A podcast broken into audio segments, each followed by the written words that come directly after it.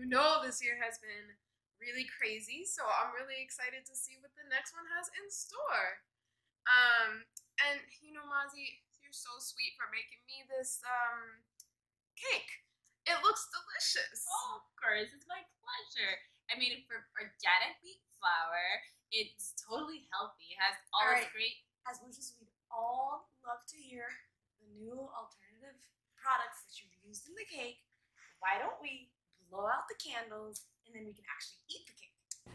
Okay, Michelle, close your eyes. Think about the past year and the year to come, and think about what you want, what you really, really want.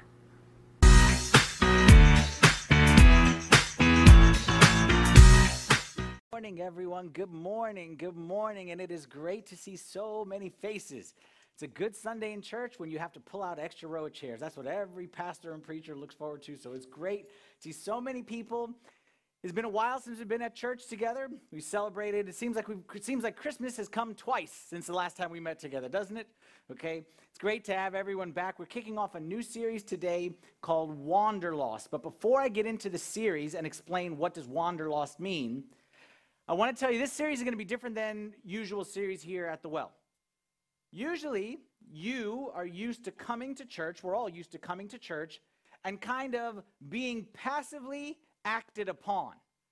We like to come to church, hear a message that kind of inspires us and makes us feel good or whatever it may be, and then we kind of feel good for a little bit, and then that's it.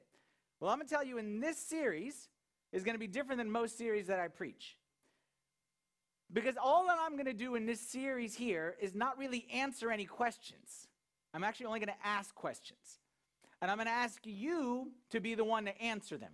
I'm not going to tell you, as Joe mentioned earlier, we're going to talk about what is it that we want. Okay, we're going to talk about what we want out of life, what we want out of this year. We'll talk about that in a minute. But I'm going to tell you that I'm not really going to answer the question. I'm not going to tell you what you want out of life. I'm just going to ask you when you get there, are you sure? And are you really, really sure that that's what you really want? So here's how this series is going to work. I'm going to be throwing out seeds. And I'm going to be planting all kinds of questions, but I'm asking you to come up with the answer. So every week, at the bottom of your handout, you should see it right now, okay, at the bottom of your handout will be 4 to 5 questions. And those 4 to 5 questions are actually the most important part of the series. What I'm telling you up here, as fantastic as it's going to be, is not where the real fruit is going to come. It's going to come when you take those questions home and you hopefully do 2 things with those questions. One, you wrestle with them. And you go a little bit out of your comfort zone and try to answer them and try to be honest and maybe step outside of questions you may not wanted to ask yourself. And then number 2, if you really want to hit the jackpot, you discuss it. When you go out to lunch together with your group of friends, say, hey, remember when Father Anthony said, well, I thought this. And when you're with your family together at dinner time, is that you turn it not just from something that is acted upon us in a passive way, but something that we are active participants in. And if you do that, I'm telling you, we're going to talk about some big things in this series. Things that can change the trajectory of one's life. We're going to ask questions like, where is it that you're going?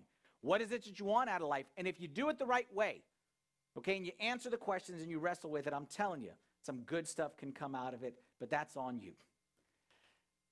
Welcome to a series called Wanderlost. First thing, when you see this title, begs the question, what's Wanderlost? It's a play on the word wanderlust. Have you ever heard of the word wanderlust? Y'all ever heard of it? Okay, anyone have it? Wanderlust, anyone? Okay, what wanderlust is, y'all can help me in case I say this wrong, is basically someone who is lusting to wander, meaning someone who is not satisfied where they are. It's just, you know what, like, I just need to travel. I just need to go somewhere. Like, I kind of got cabin fever. And it kind of implies somebody who is, like, searching for meaning or purpose in life or the age-old finding myself. That's what wanderlust is. It's somebody who is not satisfied or comfortable with where they are, wanderlust, so they are lusting to wander and go find themselves. That's not the name of this series. This series is Wanderlost, not Wanderlust. Because I don't think, here's I'm going to go out on a limb and say this, I don't think our problem is that we aren't looking. I think our problem is that we think we've found it. And what I'm going to propose, the question is that not that everyone here today is searching and lusting for meaning and purpose in life, but what I'm going to pose the question is most people think they probably found something. They found a direction. They found kind of where my life is supposed to be headed. And what I'm going to ask you is, are you sure? That's going to be the theme of my, every week I'm saying the same thing. Are you sure? Because what I propose is that we're not lust of wandering. We may be wandering, but we may be lost while doing so. Because you know the worst thing? We're going to talk about New Year. We're going to talk about goals. I'm all for that stuff. I'm not against it. Anyone who knows me, I love to set my New Year goals. I love to plan. I love to check boxes. Anyone who knows me, I love a good check box. You find an empty check box, now start checking. Like, that's the best thing. But you realize that you can plan, dream, work your tail off, and still end up nowhere. It's like being the fastest guy to climb the ladder on the wrong building. You can spend all year with your goals and your charts and your plans and your wishes and your dreams and your prayers and get to the top of that ladder and realize, oh, I'm on the wrong building. And that's what this series is all about. So with that, let's start off the series by me asking you a simple question. My question is this: what do you want? What do you want? I tell you, here we are, January 2018. Hopefully, we're standing here in January 2019. What is it you want out of this year? What is it you want out of the next month? What did you want in your career? What did you want in your relationship? I don't think that I say, what do you want? I don't think anybody's like, you know, I never thought about that. I think everyone could come up with a list. And as big a piece of paper as I give you, you could probably fill it up. Someone who just graduated college may be saying, hoping for a job. I want a job. Someone who is working to say, I want a promotion. Some people say 2018, this year I want to get in a relationship. Some people, married people, say, this year I want to get out of it. But everybody wants something. We want kids. We want to fix a relationship that's broken. We want to change this habit. Everybody wants something, and no one has a shortage of things that they want when it comes to this new year. But did you know? I am a magician. You may not know this, okay, but those who were here on New Year's saw my great magic act, okay? So I'm a magician, so I know what you want that you didn't say you want. I know something that you want. Actually, I know four things that you want that I bet you didn't write on your list. Four things. First thing, you may not have said this, but the truth is, you want your way. You want your way. You may not say it in those words. You may have said it in different kind of language, but the truth is, what you want is what you want. You want your way at home. You want your way at work. You even want your way in your relationship with God. You want to be in control of the situation. But here's the problem. Parents, you all know this one. Parents, we get this one. Is that the more we insist on our way, oftentimes we get in the way of what we really want. For example, my youngest daughter, my only daughter, who's my youngest, when she was probably, I think she was probably 3 years old at the time, we were on a vacation down in the Bahamas. Okay, we were there for a wedding. And during that time, you know, we're hanging out, we're fun, we're going to do all kinds of fun stuff. We're going to take one of those banana boats, okay? Okay, you never seen a priest on a banana boat? It happens all the time, okay? It's, yeah, mixed right in the blend. The yellow brings out, accentuates. So we're going to take a banana boat, and she was the most excited. We take a banana boat, we take a banana. She wanted a whole banana boat. Okay, but in order to take the banana boat, you have to wear this life jacket. I don't want to wear the life jacket. But you got to wear the life jacket to take the banana boat. No, I want the banana boat. But you got to wear the life jacket. I don't want the life jacket. They can't have the banana boat. And we, those many people, there was a wedding and a lot of people were there. We were a scene on the beach, okay? Kicking and screaming and dragging. We had to drag her away because she wanted the banana boat, but she didn't want the life jacket. Well, here's the thing, is your wanting or not wanting in this situation, the life jacket got in the way of what you really wanted, banana boat. And I'm telling you, it's not just toddlers, because we all have a story. We all have a story. Hopefully it's a story of somebody else, but it's probably our own story, of when we wanted something so badly that we end up getting in the way of what we really wanted. When we pushed our way through, I'm going to find my way to get this. I'm going to get that promotion, whether it matters. I'm going to get in this relationship, and I'm going to keep it, and I'm going to go around and go under, or go left, or go right, and I'm going to find a way to get what I want. And doing so, I got in the way of what I really want. Second thing you may not realize, we want to do what we want to do, don't we? We want to do what we want to do. So yeah, I want that relationship, But I want that relationship under my terms. I don't want I want to do what I want to do in my relationship. I want that job, but I don't want that job to interfere with my lifestyle. Like, I want what I want in the way that I want it. Here's the problem. If we always do what we want to do, we may end up where we don't want to be. And I'll give you an illustration, and I'll tell you right off the bat. I'm going to give you a parenting illustration, and I'll give you right off the bat. This is probably a horrible way to raise your children. And I'm not saying this is good parenting advice, but it is a really, really good example for this point, so I'm going to use it. As a parent, your parents-to-be, kids are great. We love them. They're great. They do all kinds of great stuff. One of the bad features about kids is they ask a lot of questions. And this is just something that kids do. So if you are not a patient person, you're ready to have a kid, get ready. Because they will try your patience with questions. And it's just how they are. Kids like to know, where's the sun go at night? That's a great question. I don't know. That's why. Kids like to ask, where do babies come from? Kids like to ask, how does Santa Claus fit down the chimney and then go back up? Kids like to ask, my kids always ask this question, is where's the Halloween candy go when we're at school and you're at home? I don't know. You know what I mean? Like mysteries of life. Kids like to ask questions. But there's one question in particular that I don't like, that I very, very, very much don't like. And that is, do I have to? I hate that question. Go clean your room. Do I have to? Put on your coat. Do I have to? Eat your vegetables. Do I have to? I hate the do I have to. And the reason why I hate it is because I'm not a screamer, all right? I know I scream up here, but I'm not like a scream at my kids, I'm the father, I'm not a that guy. I am a mutual respect kind of a guy. As even said it this morning, I think if you treat your children like prisoners, they act like prisoners. If you treat them like animals, they act like animals. If you treat them with respect, they act with respect. That's the way we do it in my house. I don't like to scream. I don't like to say I'm the dad. I don't like to say you have to. I don't like that. I tell you what's best, and then you respond because you trust me. I found a solution for the do I have to question. I found a solution. Parents, listen closely. You won't read this in any parenting book, and you probably read the exact opposite, but again, it's a good illustration. The answer to the question, do I have to, came to me 2 weeks ago or 3 weeks ago as I was driving to prison. You like where this is going. Once you are approximately above this tall, no one can make you do anything. This is your response to your children. Once you're above this tall, you know what? You can lie there on the floor and not go to school. I cannot make you. No, you do not have to. I cannot make you go to school.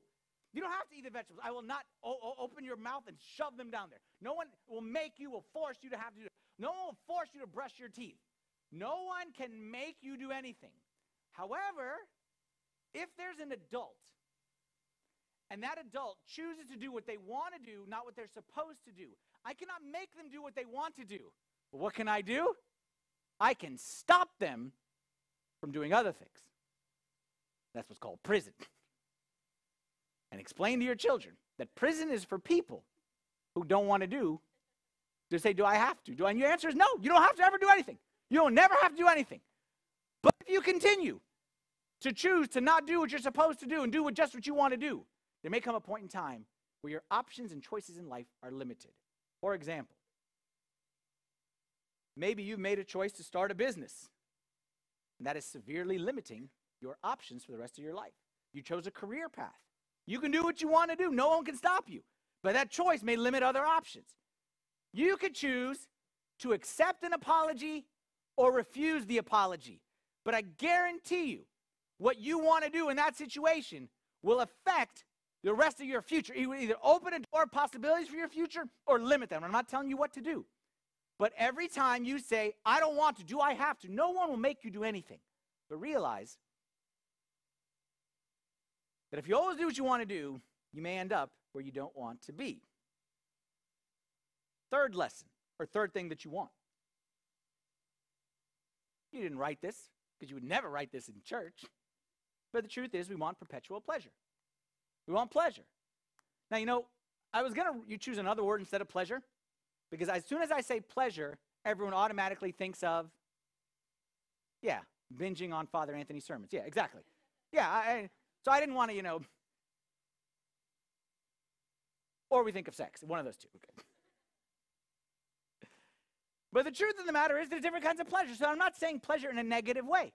Like some pleasures are negative. Drugs, alcohol, whatever it may be. Yeah, there can be negative pleasure, but there can be positive pleasures. Relaxing is a pleasure. Golf is a pleasure for some people.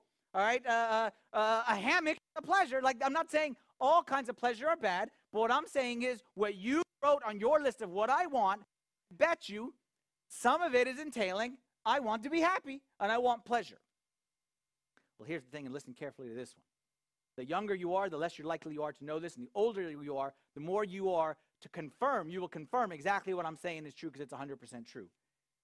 Is that eventually, pleasure controls us and becomes unpleasurable. Is it possible to get too much of a good thing? Absolutely.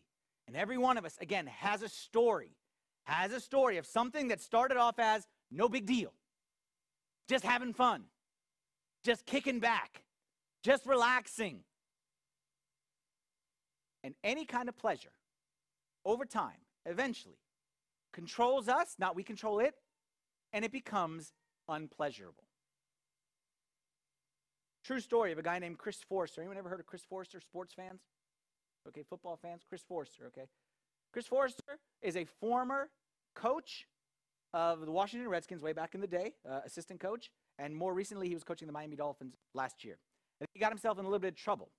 He was videotaped snorting cocaine in the facilities of the Dolphins, the professional football team, and the person who put that video online was his mistress. Okay, so he was cheating on his wife and kids, okay, and he was snorting cocaine, and then the lady got whatever, and she put it online, okay, whatever. And, of course, obviously, he got fired, okay? His wife left him and the kids, and, you know, he lost everything. Checked himself into a rehab, and he just got out, I think, last week. And I was just driving the other day, and I heard on the radio that he came out and did an interview, okay? And in that interview, he says that the video, listen carefully, the video that got him into all that trouble, the video that caused him to lose his career and his family and everything in his life, he said that was an answer to prayer. How could that be an answer to prayer? I quote right here what he says. He says, I was at the point where I was just praying, God, I want this stuff out. Here's a guy, he's a 55-year-old man who is voluntarily cheating on his wife, voluntarily snorting cocaine. No one's got a gun to his head. But he is saying exactly what I'm saying right here, that pleasure, whatever may start pleasurable, eventually it controls you and it becomes unpleasurable. I'm praying, get this stuff out of my life, and he couldn't do it. He's saying, I was just praying, God, I want this stuff out. Not like this, of course, but I don't want to do this anymore. I don't want to drink anymore. I don't want to use anymore, meaning use drugs. And sure enough, 2 weeks later, the video came out. So you can say it's divine intervention. It wasn't the way I saw everything leaving my life like that, but I knew it was coming. At 55 years old, listen carefully, I just couldn't do this anymore. What's that? That's an example of a pleasure gone bad. A pleasure that became in control, became my master, became unpleasurable, which is the inevitable end of all pleasure. So far, let's recap. We said in 2018, I want my way. But we said, be careful. You get your way, you may get in the way. Second, we said, I want to do what I want to do. And we said, that's great. You're allowed to do this. United States of America. No one can make you do what you don't want to do. But we can stop you from doing other things, and that's what happens when you always do what you want to do. Third, we said we want perpetual pleasure, and I'm telling you that it comes a point in time where pleasure becomes unpleasurable. And then the fourth one. The fourth one is this. I don't know what I want, but I want it now. What is it you want? I don't know, but I want it right now. Or whatever you want, or I want, everyone, I want it right now. I don't even know what it is, but I want it right now. I don't want to wait for it any longer. This one's an easy one. If I asked you for a story, I don't even need to tell a story. I could just bring you all up here one by one. Tell me a story of something that you wanted so badly right now. Then you got it. Then you said, oh. We all have stories. Things that we wanted, and then we later realized was the worst thing for us. If you haven't realized this, you know when you will realize it? It's called high school reunion. Because you walk into that high school reunion and you remember the girl that you wanted or the guy that was just so cool and that you wanted. And then you walk in and you see this big, fat, ugly guy who's got more hair here than here. And he walks up to you and he knows your name. And you're like, excuse me, I beg your pardon?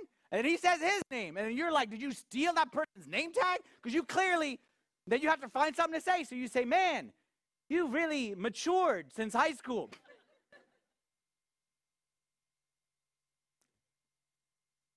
High school reunions teach us to be thankful for the prayers that don't get answered.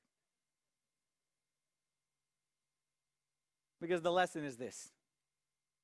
Later is longer than now. Later is longer than now. And what we want now, great, but later is longer. So I'm going to aim for later. And what I want later more than what I want now. Let's talk about a serious subject.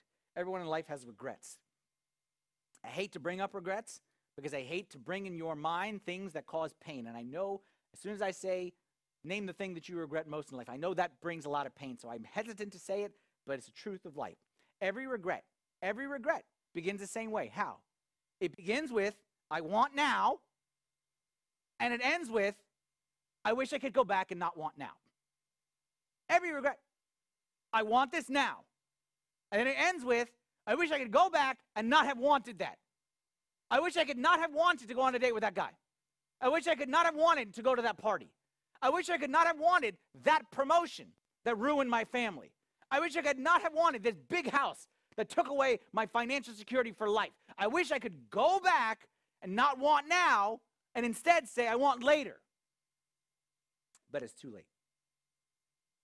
I wrote this question in your handout, something to think about. Is there any chance? Think about this really. Because again, I'm just asking questions. I didn't tell you nothing. I didn't give you any information today, but just think about this. Just think about this. Please just think about this. Is there any chance that what I really want, future, is being undermined by what I want now? Is there any chance that what I really want, future, 5 years from now, 10 years from now, 20 years from now, is being undermined by what I want now? For example, is there any chance that what I really want, a godly husband, a godly wife, a godly marriage, live old together or grow old together, and just like, is there any chance that what I really want, that godly marriage, is being undermined and destroyed by what I want to solve my loneliness this Friday night? Is there any chance that what I want for this Friday is working indirectly against what I want for the rest of my life? Is there any chance that what I want for my family is being undermined by what I want for my career this year? Is there any chance that what I want is destroying and killing what I really want? C.S. Lewis, famous author. C.S. Lewis wrote a book called The Great Divorce. Anybody read The Great Divorce? Okay.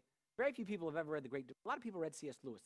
He wrote this book called The Great Divorce, which is a horrible title. Because it has nothing to do with divorce. And why would anyone want to read a book about a great divorce? Like, it has nothing to do with divorce.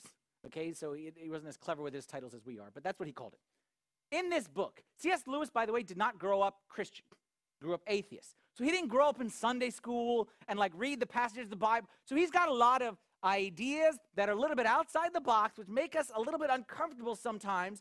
But he's just speaking, like, he didn't grow up with the picture of the devil and hell with, like, the little red pitchfork, like, poking at, you know what I mean, with the fire and brimstone. So he, in this book, Great Divorce, describes what hell is like. Not theologically, but just his experience with life. And he lived through the Second World War, so he saw a lot of bad stuff.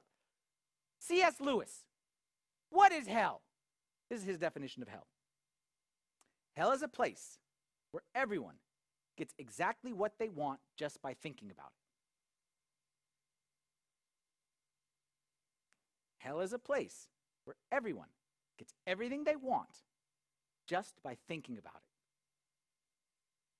And you're thinking to yourself, you mean like my dream? Like everything I want in life, like H-E-A-V-E-N, heaven, like that's heaven. Like he must have got his like places mixed up. Maybe it was like, you know, times -1, like that's heaven. Where I can just get whatever I want by thinking about it? No, according to C.S. Lewis, that's hell. And he describes this city when he talks about hell as a place where nobody gets along with anybody. Everyone hates everyone. You know why? Because you don't need anyone. I don't need anyone for anything. As soon as I want something, I get it. And as soon as you want something, which is against what I want, you get it. So I hate you and you hate me. And he talks about this city, talks about hell as a city, which is this huge place where people are just constantly going away from one another. No one gets along with anyone, because hell is, in his mind, where you get everything that you want the second you think of it. His point and mine is this want thing is a little bit tricky. Now, thankfully for us, the scripture speaks to this topic. And we're looking at a passage from James chapter 4. And in James chapter 4, God gives us insight into how we should approach this whole want thing. And he says the following. James chapter 4, verse 1. He says, what causes fights and quarrels among you? What causes fights and quarrels among you? Don't they come from your desires that battle within you? James asks this question. He's saying, where does the drama come from in your life? Like, let's be honest. You got drama. Where's it come from? Where's the hurt come from? Where's like the disappointment? Like where's all the problem in life? What is the source of it? And he says, let's be honest. You know what the source is? The source of your problems, source of all of our problems, is what you want. And the problem is that you want something, and you want it, and you want it, and you don't get it, so you fight.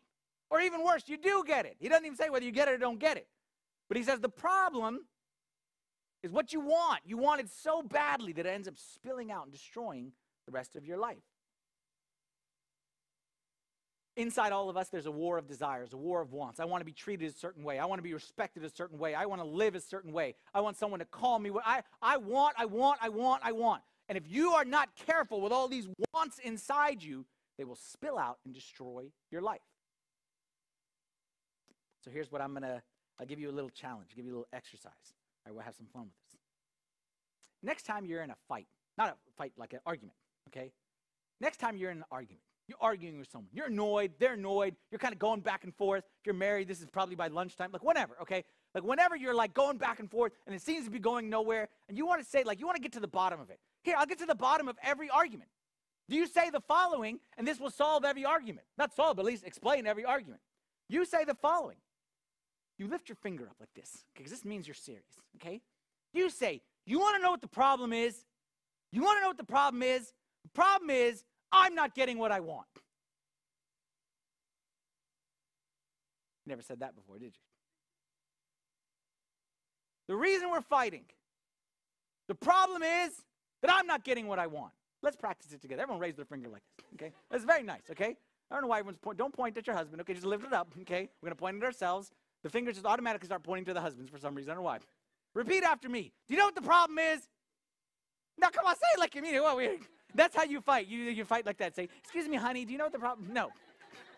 Like you mean it, like it's dinner time, okay? Like you just came home from work and he's still sitting on the couch. Come on, do it the right way. Do you know what the problem is? I'm not getting what I want. Do you know what the problem is? I'm not getting what I want. It's fun, isn't it? Every argument. Now, look, I didn't say that it's bad to want anything. I'm not saying that. You may be justified in your want, but that's the source. You wanted something and you didn't get it. James goes on, verse 2. He says, you desire, but do not have. So you kill. Now, hold on. Let's pause the story. Hey, we may fight at home. We ain't never kill anybody. We've thought about it. I saw a lot of nodding when I said thought about it. All right, maybe different topic for next week, but we never kill anybody, do we? Well, I bet you, think about it, you've seen somebody want a family to death, want a marriage to death. Not meaning they want the marriage, meaning like, I want this. And I need this, and this needs to change, and you can't do that, and I want, and I want, and I want, and I want, until finally the guy said, that's it, I'm out. But finally the lady said, I can't take it anymore. You've seen people want a career down the toilet. The career is there, but I wanted this. Here's an easy one. Political aspirations get wanted out of existence all the time. You got it all going for you, but you wanted, and you wanted, and you wanted, and you wanted something to death. You wanted a relationship to death because you had to have it your way. You had to insist that it be done your way. And you may not kill, but you may be killing in a different kind of a way. And James says this thing is tricky. That's what James, again, I'm not telling you anything new. I'm telling you what James is saying right here.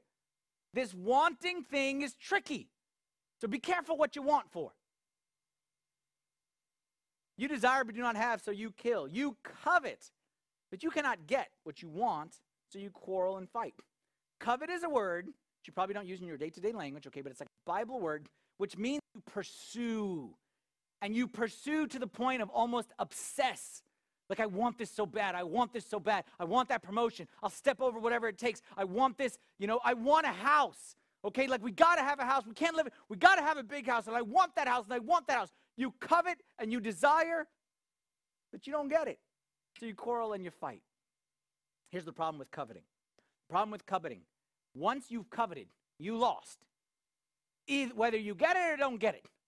Because when you covet something so badly and you want it so badly, then either A, you will not get it and you'll be disappointed, or even worse, you will get it and be disappointed. Why? This is the guy or the girl, it could be either way, who thinks that once I get married, all the problems go away. You coveted it so badly and then you got it and you will quickly realize marriage didn't solve the problems, it's just beginning. You wanted that house so badly. You wanted that promotion so badly. And then you finally got it. And once you got it, you realize it wasn't what you thought it would be. So you end up worse than your first state. Once you started to covet, it's over before it's even begun. And then you end up like one of those people, again, who we've all seen. You've all seen it. I've seen it. I see it, unfortunately, all too common, which is part of my profession that I have, is you find someone at the end of their life. And all of a sudden, that person at the end of their life, all of a sudden, everything becomes clear. There's a moment of clarity. Then all of a sudden, all the things that I had wanted and wanted and wanted and wanted and wanted, all of a sudden becomes clear what really mattered the most. Now, like then it's too late, but now it's not too late. We can do something about it. He goes on, next verse. He says, you do not have because you do not ask God. When you ask, you do not receive because you ask with wrong motives that you may spend it on what you get, you spend what you get on your pleasures.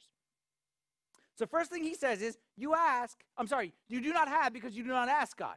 And some of you are saying, yeah, I don't ask God because he's going to say no. Okay, why would I ask God for this? God's going to surely say no, which right off the bat says there's a problem with what you're asking. Right off the bat says you may be wanting the wrong thing. If you are embarrassed to ask God because you know he's going to say no, that's a bad sign. Other people would say, I did ask, and God let me down. I did ask, and God didn't come through for me. And I say what James says. James, like, responds. He says, you do not ask because you do not have because you do not ask. But when you do ask, you do not receive because you ask with wrong motives. I want to pause the story right here. With wrong motives. If you look in different biblical translations, this expression, with wrong motives, you will find as many biblical translations define this word differently. Because it's a weird word that doesn't have a good, simple, easy translation. So everyone kind of defines it a little bit different way. If I were to give you the literal of what this word means, it literally means, okay, I'll read it like it's a little clunky, but it's what it means. You do not receive because you ask badly or you ask wrongly. It's saying that the way you ask, no good. Asking is good, but the way you're asking, no good. Think of it this way. Think of it if I go to my children and I say, you know what, Friday night, family night. And I say, you get to choose what we do. That's what we do in our house. We do family night on Fridays. We rotate who gets to choose. Who wants a video game night? Like, everyone can choose whatever they want. When it's their turn, they choose whatever they want. So let's say my son says, okay, for my family night, I would like to loot and pillage the city of Arlington. I'd say, okay, you have asked wrongly. Like, I cannot say, hey, that's a great idea. I cannot say, you know what? You know, you said it, so I can't say that. because you asked wrongly.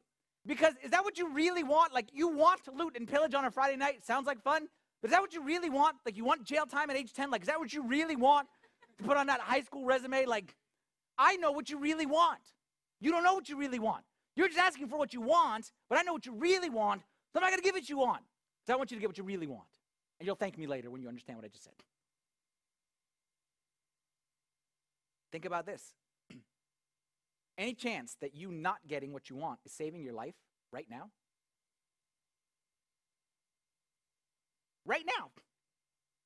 That what you are not getting that you want, any chance that's like the best thing that ever happened to you?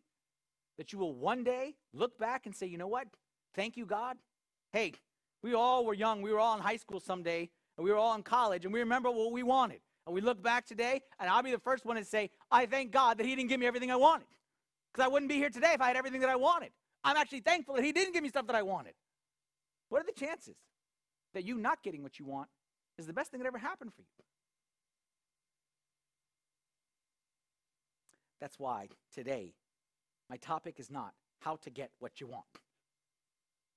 My topic is, are you sure that's what you want? You know what you want, and you wanted me to tell you how to get what you want. I'm not telling you how to get what you want. I'm just going to raise a question. Are you sure that's what you want? You think you'll be saying you want that, like, in 5 years? Like, that date. You think 5 years from now you'll be looking back and say, I'm glad I wanted that date? 10 years from now? 20 years from now? You sure you want to sign that lease? You sure you want to finance that whatever? Like, are you sure? Like, 10 years from now, you can look back and say, I'm glad I wanted that.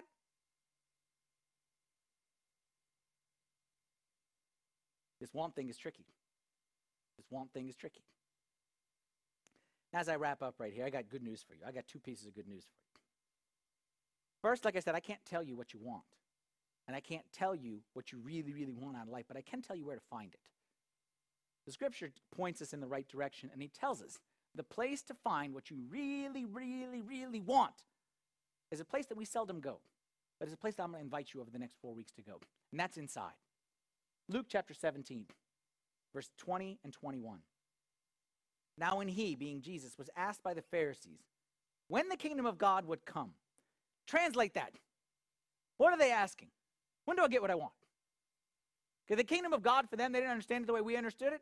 They mean, when do we get what we want? When do we get our prayer answered? I want this, all this bad stuff to end. When does all this stuff end? When do we get what we want?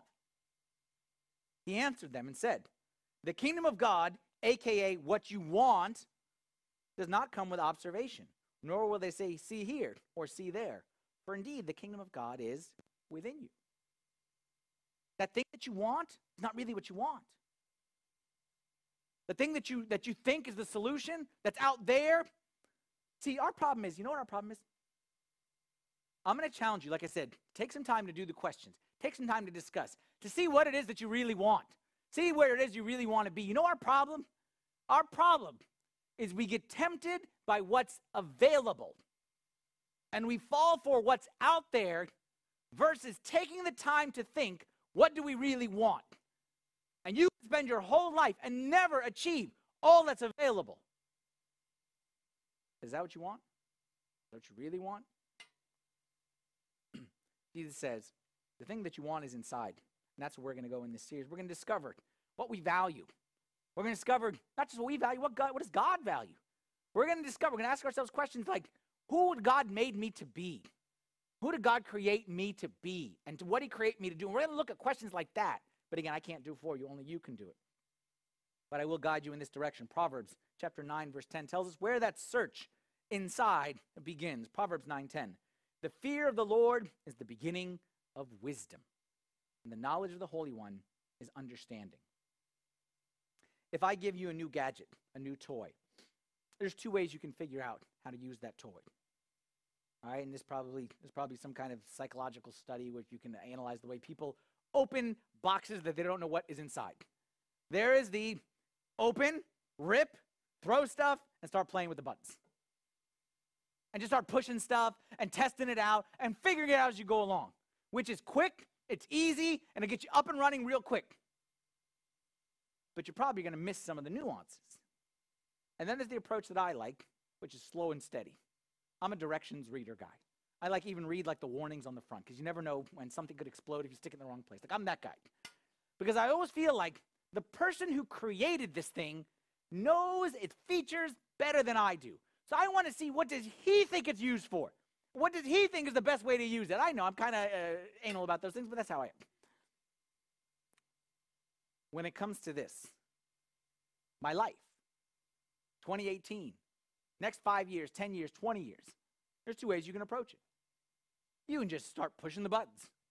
Hey, I'm going to do this, and I think I'm this, and I think this is the answer, and I think I'm going to, yeah, it's a career. No, it's the house. Oh, it's this boy. It's that girl. And you can do that. And it's quick. It's easy. It takes very little effort. But I bet you missed some of the nuances. Or what you can do, which is what I recommend, is you go to the maker. And that's what this verse is saying, Solomon is saying. You want to understand? You got to go to the one who made. You want wisdom about like where this life is headed? You got to go to the maker. Because you cannot know your value, your purpose. You cannot know what it is that makes you you, apart from the one who made you. And my fear is, you get a new toy, you start pushing the buttons without reading the directions. There's going to come a point in time where you say, you know what? This thing doesn't do anything. This is boring. Not knowing that there's a whole bunch of features that you left untouched because you didn't read the instructions. This series is all about something that I always say. I always say it. I'm going to say it again because I just think it's so important. This series is not about what God wants from us, but what God wants for us. This series is not about what God wants from you in 2018. Get your life in order in 2018. Get yourself fixed. This is not about any of that. What this is about is that what God's dream for your year is, for your 10 years, for your 50 years, for the rest of your life. And this is what God is dreaming for you. And there's an expression that's a sports expression. Hopefully it makes sense. As you're leaving it on the table. This is, I don't want to get to the end of 2018 and leave it on the table. I don't want to leave the good stuff that God has in store on the table. I don't want God to have planned all this stuff, but I wasted it because I was chasing this stuff. You know, these days, we are still celebrating Christmas. You know, y'all have heard the expression 12 days of Christmas, okay? No one understands what that really means. We all think that 12 days of Christmas means the 12 days before Christmas, you know, and the true love gave to me, whatever it may be. The true meaning of 12 days of Christmas is not the 12 days before Christmas, but the 12 days after Christmas. And that's a church thing from back in the day. Kind of like for Easter, we celebrate for 50 days. Christmas is a 12-day celebration, which goes, like okay, so we're January 7th, and when we celebrate Christmas, go 12 days later, and you get to January 19th, which is the feast of Epiphany, when Christ was baptized. And the same thing if you're on the other calendar, December 25th to January 6th. Okay, the 12 days of Christmas is that after Christmas, we spend 12 days celebrating the incarnation, when God became man. And you know why? It's for exactly this. God didn't become man to tell us what he wants from us. He became man to tell us what he wants for us. And everywhere Jesus went, he was not telling people, God wants this from you, and God wants this from you, and God needs you to do this. Everywhere he went, he says, y'all are missing out on God's plan for you. And this is what God wants for you. And there's so much better out there. Samaritan woman, I got better for you. Zacchaeus, I got better for you. Disciples, come follow me and I'll show you some good stuff. And I think he's saying the same thing to us. Don't approach this as a series of what does God need from me. Approach this as a series of what does God want for me. My job over these next few weeks is to help you. I'll do my part. I'm going to be here every Sunday. I'm going to be preaching. I'm going to get myself sweaty and I'll get worked up just like I do every week. But in the end, it ain't going to do anything unless you take home those questions. You spend some time wrestling a little bit, but not just what do I want, but what do I really want? What do we really want? And then you hopefully take some time to discuss that. And I pray that God will do his part in revealing to you what it is that you really want out of life. Let's stand together for a prayer. In the name of the Father, and the Son, and the Holy Spirit, one God, amen. Heavenly Father, we thank you for your glorious incarnation into this world, for not just leaving us down here, Lord, but seeing us poor and you coming down to make us rich. I pray, Lord, that this year, all of its goals and aspirations and plans and whatever, all that stuff, Lord, We submit it in front of you, and we pray that during this time you can help us to dig deep inside and see not just what we want, but what we really want, and even more importantly, what you really want for us. Pray you'd open some eyes during this series. Pray that you'd soften some hearts, and that we'd finish this time, Lord, and have clarity. Not wait till it's too late, but have clarity now when we can do something about it, but what we really want out of life. We ask these things in the mighty name of your Son, Jesus Christ. The prayers of all of your saints, hear us as we pray thankfully. Our Father, who art in heaven, hallowed be thy name. Thy kingdom come, thy will be done, on earth as it is in heaven. Give us this day our daily bread, and forgive us our trespasses, as we forgive those who trespass against us. Lead us not into temptation, but deliver us from the evil one. In Christ Jesus our Lord, for thine is the kingdom, the power, and the glory forever. Amen.